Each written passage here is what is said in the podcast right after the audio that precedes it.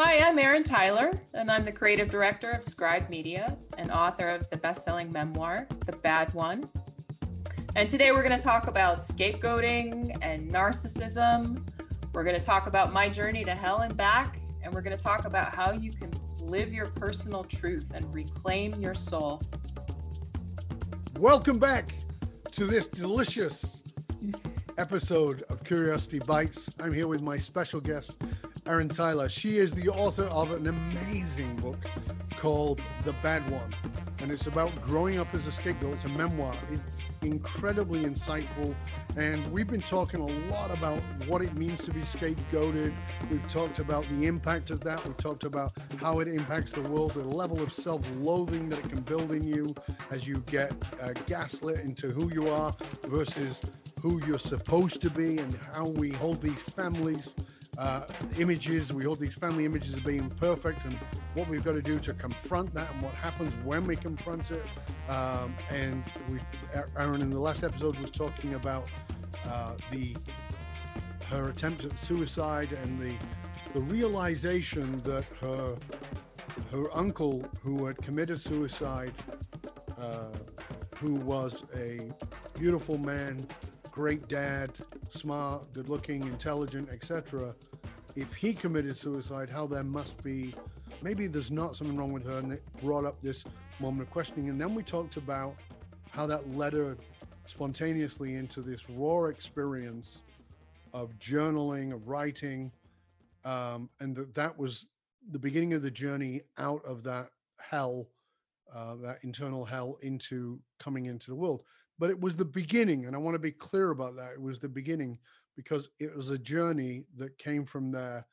Um, so we talked about the the journaling was a very private thing on scraps of paper, even on your own skin, and then it becomes something bigger, which eventually turns out to be the book.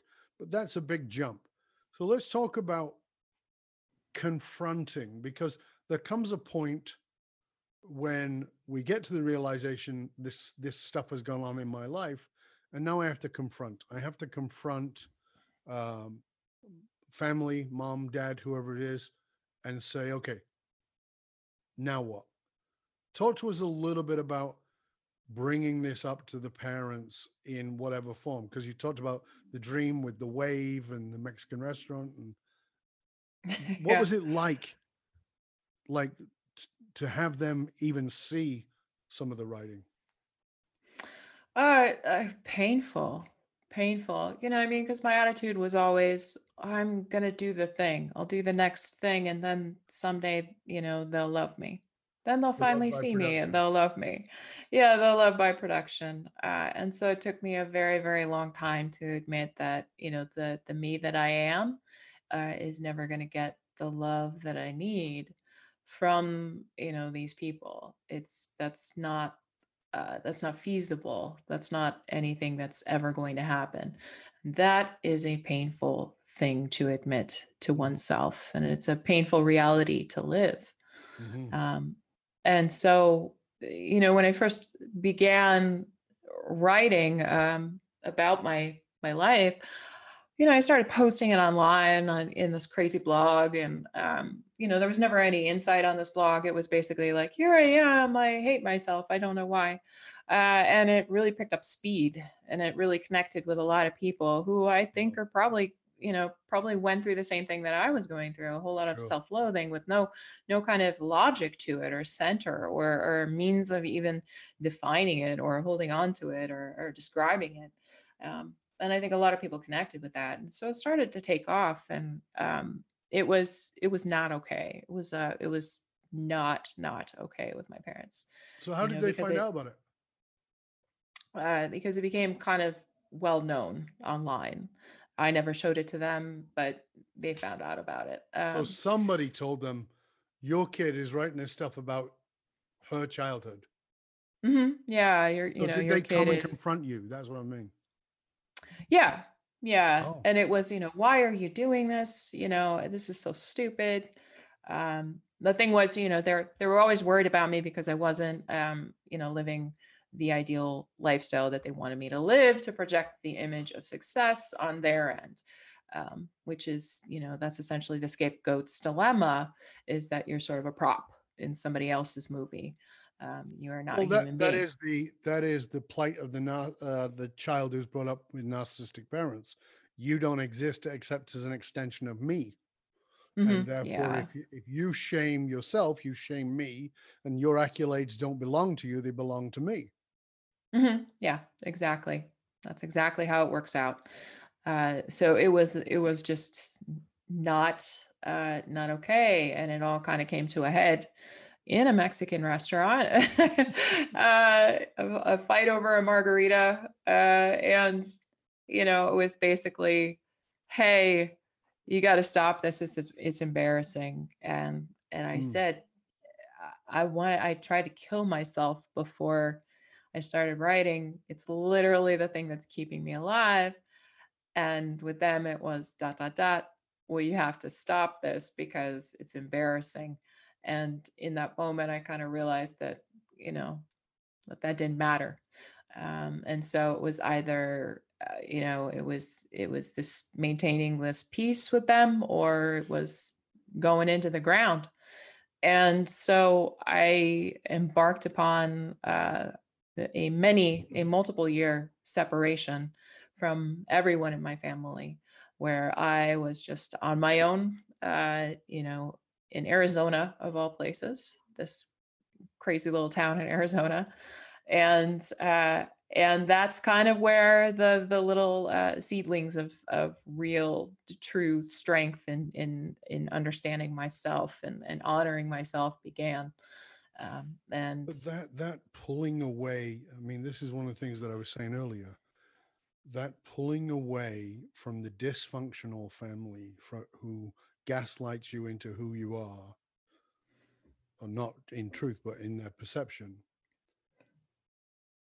that it's primal for us to want to be tribal. We want to connect with our families.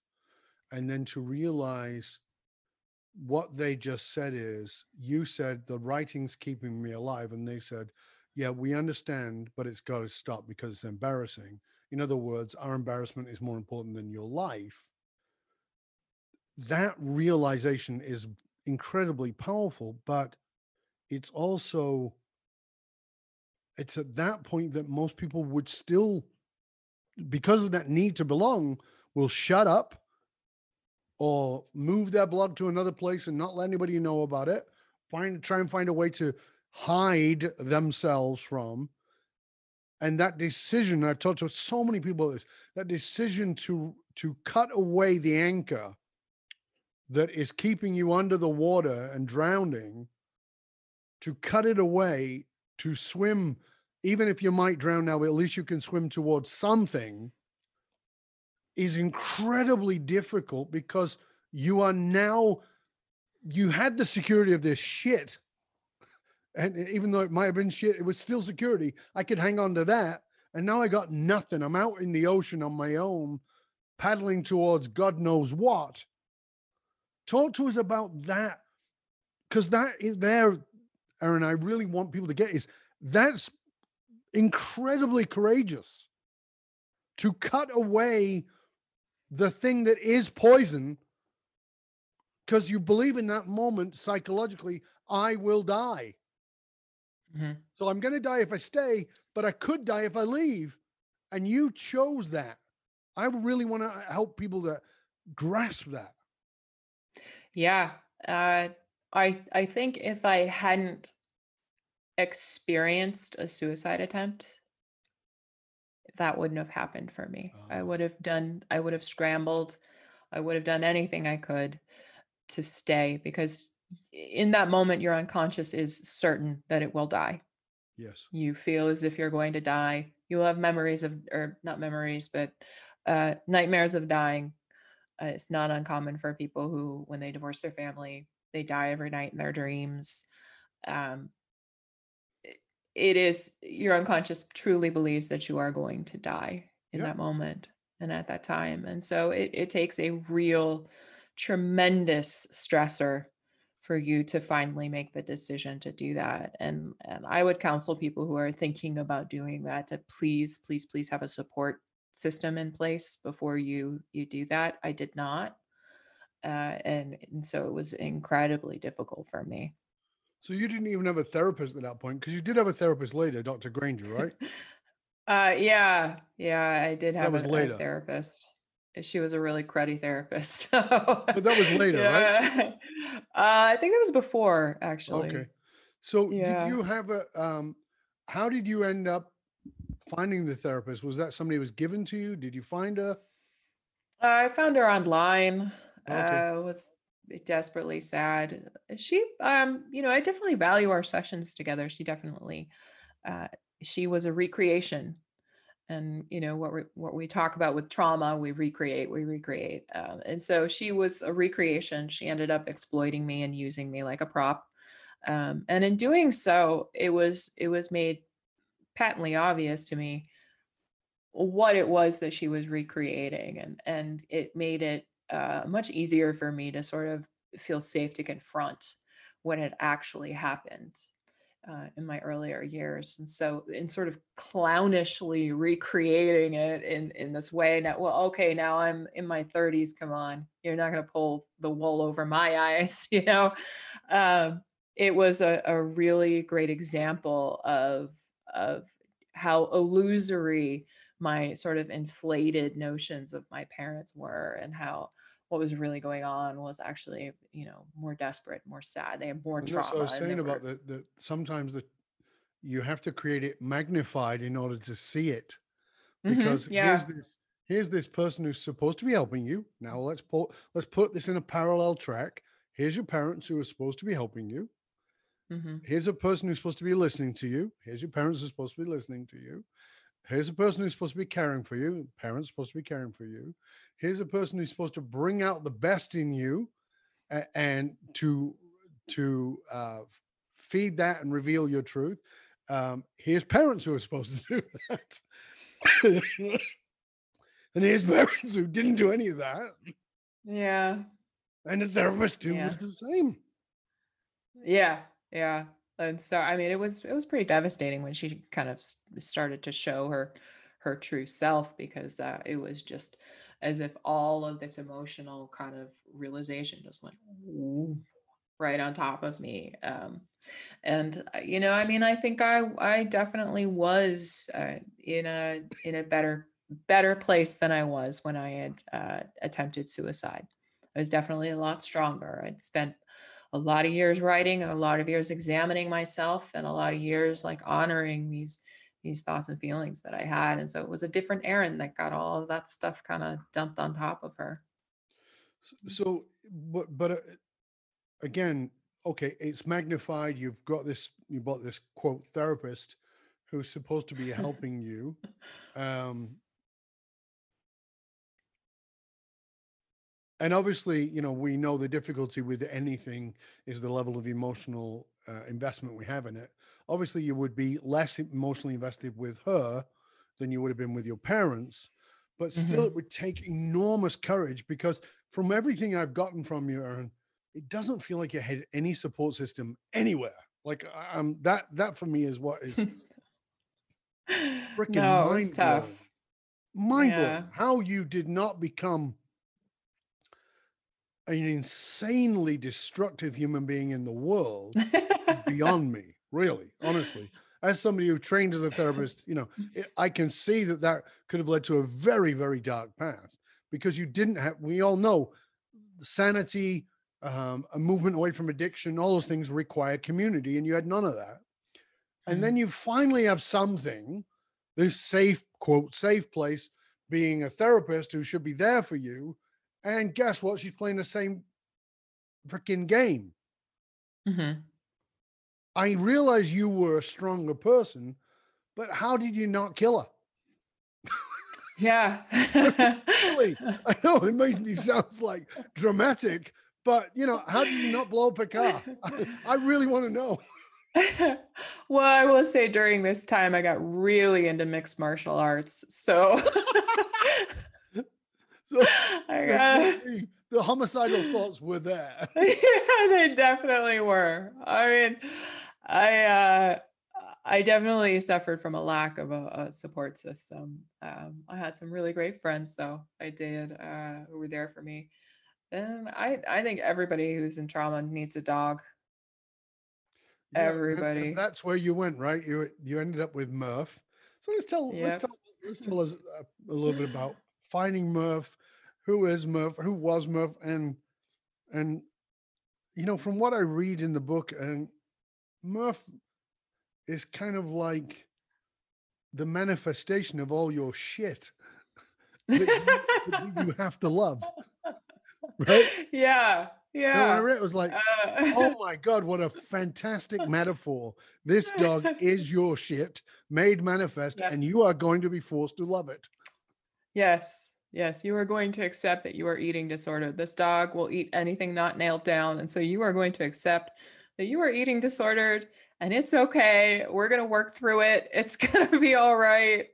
Uh, you know, you you will accept yourself by loving this dog. Um, But you she was adopted the was a dog, right?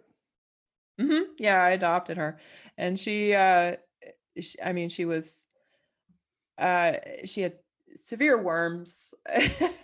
She had to be dewormed like five or six times something like that and so she was just food crazy her entire life but just like any dog just a ball of pure unconditional love just just so much love and it was all pure and her her spirit and her soul were just nothing but purity and light and and all of that and i think uh, during that time in my life i had such trust trust issues with human beings that it had to be a dog. It had to be a dog that um that I would bond with. Uh, and I think my life would have taken a much darker, much darker. I would have taken a a much much darker path if I hadn't adopted that dog and like actually found that that stable source of love. And um, I I think one of the most important things I ever did was was take the leap of faith to uh, love other people too.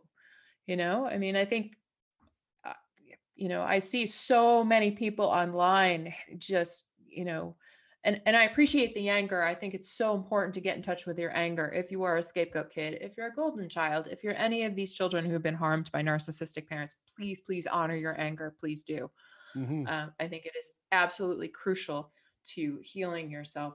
But I see so much, uh, uh, you know, oh, so and so's a narcissist, and, and you know, screw them, they should go to hell and die. Um, that's not empathy, and that's not helping you. That's not helping you. It's not helping them. It's not helping anybody. You want to get through this with your heart intact. You have to have empathy and love for everybody around you. Um, and if you want to attack, attack a heavy bag uh, get angry, get angry, get it out, scream it out. Uh, but then always understand where people are coming from. Always understand that people are find just, your empathy? Because you, as I said, you had every reason not to be empathetic. I know that it was, th- I know that that's who you are because it was there before all this crap, as it is for everybody. It's part of our Mhm. nature. But how did yeah. you, how did you get back in touch with it when you had every reason to mistrust? I had uh, empathy uh, f- from the very beginning, and this is one of, of the things that I relied upon when I was a child. I would study and observe and try to uh, desperately connect with both my parents using empathy. Mhm. Well, uh, you know, mom's mom and dad were drunk all the time, and that's why she does this. I mean, I would literally sit in the corner and observe them as they Mhm. went about their day because it made me feel close to them. And it was that empathy that made me feel close to them. Now, too much empathy can be dangerous. It has Of to work in balance, right? You mm-hmm. Yeah. got to have the empathy for you that you have for them as well. Well, You the, know, and the, if one empathy, balance to excessive empathy is called boundaries. yeah, And yeah, if you you got to have the boundaries. in a family, you probably don't have any. No, So you so you can't have empathy. And part of the reason you go, I can't have any empathy is because you understand that if you do, you're likely to get trod on. So Mhm. it's actually the self-discovery to develop the to develop the boundaries that actually allows you to have empathy. Is that how it worked for you? Yes, absolutely. And empathy became something that made me easy to manipulate as well. a little bit later in life. When I was young, it was a way to sort of forge connection with them. And then a Mhm. little bit later in life, it was like, well, you know, why aren't you being a good person anymore? Usually you're much more under, you know, and I was easy to manipulate with that empathy. And it only sort of became a, a positive thing for me again when I, I called up those boundaries and said, no, no, you're not going to do this anymore. I'm sorry. Hmm. Yeah, fascinating. So you're married now Uh-huh. and you have stepkids too, right? I have two stepsons. Yeah. Two stepsons. So Yeah. that seems like quite a quite a, a journey. Yeah, seriously. How how Yeah. did you how did you come to fall in love? Uh, I'm assuming he's a decent bloke. He's very patient. He's uh he's a dream husband, really. Uh he's amazing. He uh so supportive and and loving and unconditionally loving and uh just soft place to land and uh, just just an unbelievable human being and i mean honestly we're we're so boring. We're such a like we never fight. We you know i mean i my whole world is my kids my my stepsons and i honestly have like the most beautifully well i wrote about it in the book that it's beautifully boring. My life is is just a fairy tale at this point um, and i don't know whether that's because my karma is up or whether I've actually, you know, done the the really really hard work of like figuring out, um, you know, what is it about our personalities that makes us toxic, and really working with that to to forge deep relationships with people. What is your deepest hope with this book?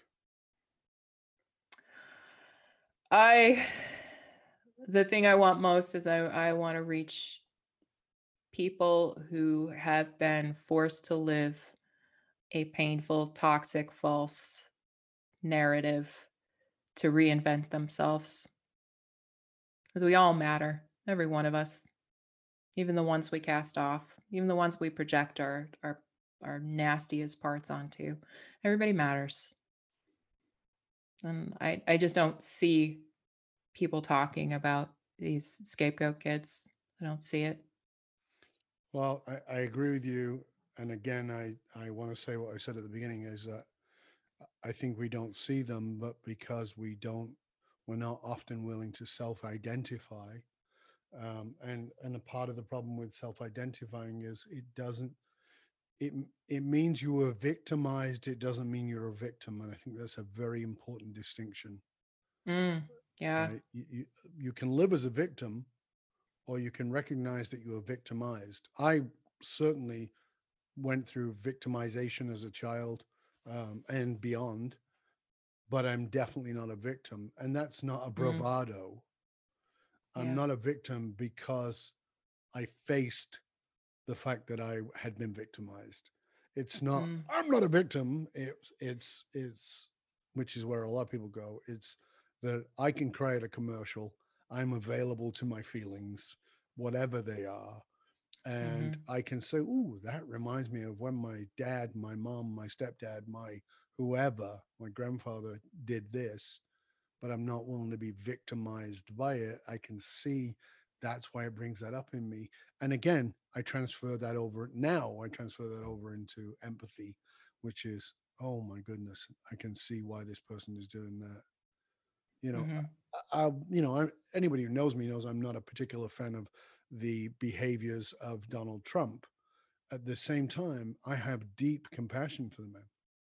And mhm. people are like, Yeah. "How can you? How can you be that?" And I go, "Because I just keep seeing this wounded little boy, who Mhm, obviously was brutalized by his father, who was also a brutalized little boy, and this multi generational shit that's going on." And then I look at his son and I go, yeah, his son divorced himself from his father. Donald Jr. divorced himself from his father when he read his that his mother had been raped by his father, and now he's back in his life. And I'm like, yep, that's how the pattern works. yeah. And so my compassion, like my irritability, is intellectual at these people, but my Yeah. compassion is is further. but the challenge is exactly where we started out ownership.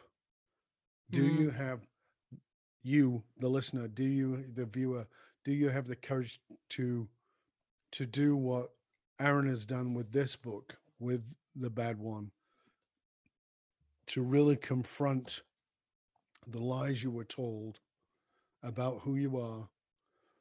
Because I think that uh, the central message of the book, Erin, is they, whoever they are, and, and that maybe includes society, will tell you who you are, but you've got to remember who you actually are.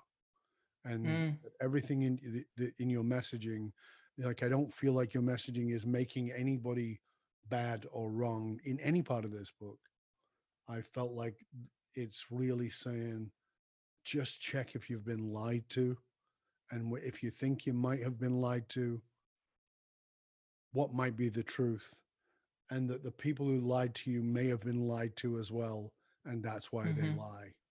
And that's why I find the book revealing, enlightening, um, deeply generous, but um, also deeply compassionate. So I really want to thank you for sharing the book. I really want to thank you for being with us today. This has been an amazing four part series. I sincerely appreciate it. I want people to know where they can find the book. I want them to know about you and where they can find out about your resources. Would you please tell our audience where they can find those things? Yeah, you can find the book on Amazon. Um, and you can find me at Scribe Media or erintylerdesign.com. And uh, yeah, that's about it. I'm not trying to do anything else but this book. Okay, well, this is fabulous. I hope you'll stay with us to the end. I just want to say to you, dear listener, you know, I encourage you to get out this book, read this book. I encourage you, as I said, it's a beautiful book to to even physically look at. So I encourage you to not only get it for yourself, but get it for anybody you think might need it. Um, and if you do read it, I, when you read it, you will likely have to put it down occasionally, and don't let that stop you from picking it back up. It's simply there to awaken something in you. If it if it bothers you, it's good you, that's a good sign. It's telling you you're waking up. If it's bothering you and you want to throw the book across the room or bury it under something, that's your heart and your soul crying out. I believe with every fiber of my being that you did not get your your hopes and your dreams by accident. They are your heart and soul crying out for expression. You are Mm. magnificent beyond anything you could imagine. And yeah, you got told some lies. We all did. And the liars were simply lied to. So let's have a lot more love, a lot more compassion. And again, let's thank Erin for this amazing, ama- being an amazing guest for all that she shared. Please go grab a copy of The Bad One on Amazon. Go go to erintylerdesigns.com. You can also, uh, we'll make sure all that's put in the show notes.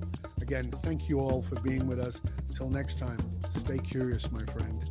Stay curious.